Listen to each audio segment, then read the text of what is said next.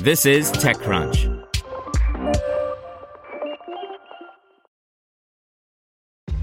This episode is brought to you by ShipStation.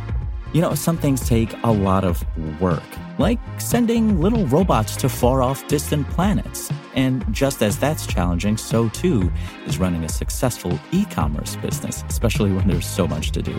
So I want to introduce you all to ShipStation.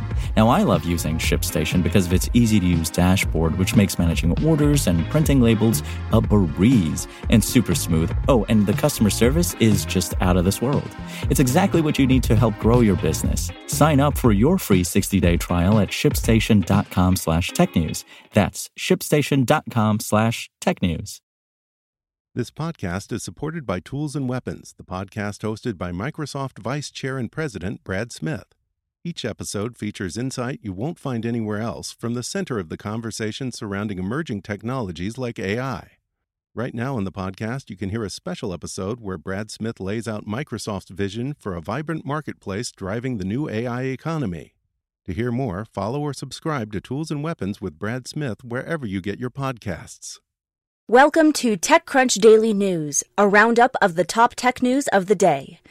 Today's briefing is brought to you by NetSuite by Oracle, the world's number one cloud business system. NetSuite gives you the visibility and control needed to make smart decisions and grow with confidence. Save time and money and gain agility and scale by managing your company's finances in one place in real time from your desktop or phone. Start today. Right now, NetSuite is offering valuable insights with a free guide, seven key strategies to grow your profits at netsuite.com slash crunch.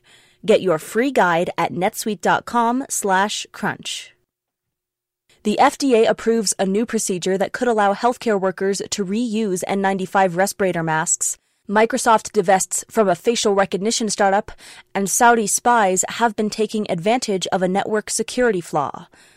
Here's your daily crunch for March 30th, 2020.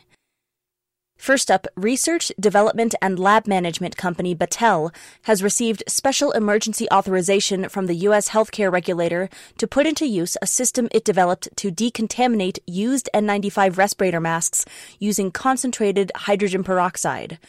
The system is able to turn single use respirators into masks that can be used up to 20 times, with a 2.5 hour decontamination process between each use and it's already in operation at Battelle's Ohio facility with a decontamination capacity of up to 80,000 masks per day. Next, Microsoft is pulling out of an investment in an Israeli facial recognition technology developer as part of a broader policy shift to halt any minority investments in facial recognition startups. Microsoft's decision to withdraw its investment from AnyVision, an Israeli company developing facial recognition software, came as a result of an investigation into reports that AnyVision's technology was being used by the Israeli government to surveil residents in the West Bank.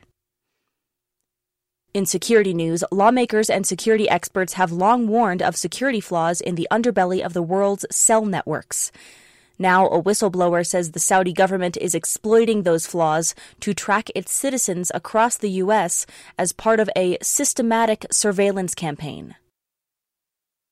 Also, Jon Evans looks at what Apple and Google can learn from Singapore, where they use a TraceTogether app the app uses Bluetooth to track nearby phones without location tracking, keeps local logs of those contacts, and only uploads them to the Ministry of Health when the user chooses to, presumably after a diagnosis, so those contacts can be alerted. In work news, having the right technology in place to sustain work from home practices is more important now than ever before.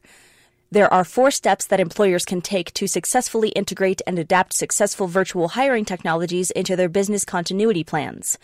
For more on how to attract, engage, and retain employees in the new remote work era, an Extra Crunch membership is required.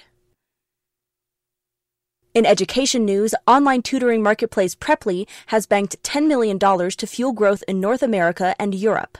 The startup said it has seen a record number of daily hours booked on its platform this past week. It also reports a spike in the number of tutors registering in markets including the US, UK, Germany, France, Italy, and Spain, which are among the regions where schools have been closed as a coronavirus response measure.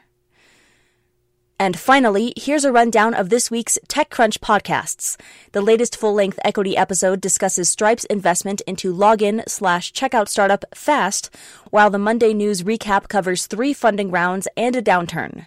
Meanwhile, original content reviews Hulu's star-studded Little Fires Everywhere and the bonkers Netflix documentary Tiger King. That's all for today. Check back weekday afternoons for more from TechCrunch or go to techcrunch.com. Want to learn how you can make smarter decisions with your money? Well, I've got the podcast for you. I'm Sean Pyles, and I host NerdWallet's Smart Money Podcast. Our show features our team of nerds, personal finance experts in credit cards, banking, investing, and more. And they'll help you make the most of your money while cutting through the clutter and misinformation in today's world of personal finance. You'll get clarity on strategies to help you build your wealth, invest wisely, shop for financial products, and plan for major life events. Listen to NerdWallet's Smart Money Podcast wherever you get your podcasts.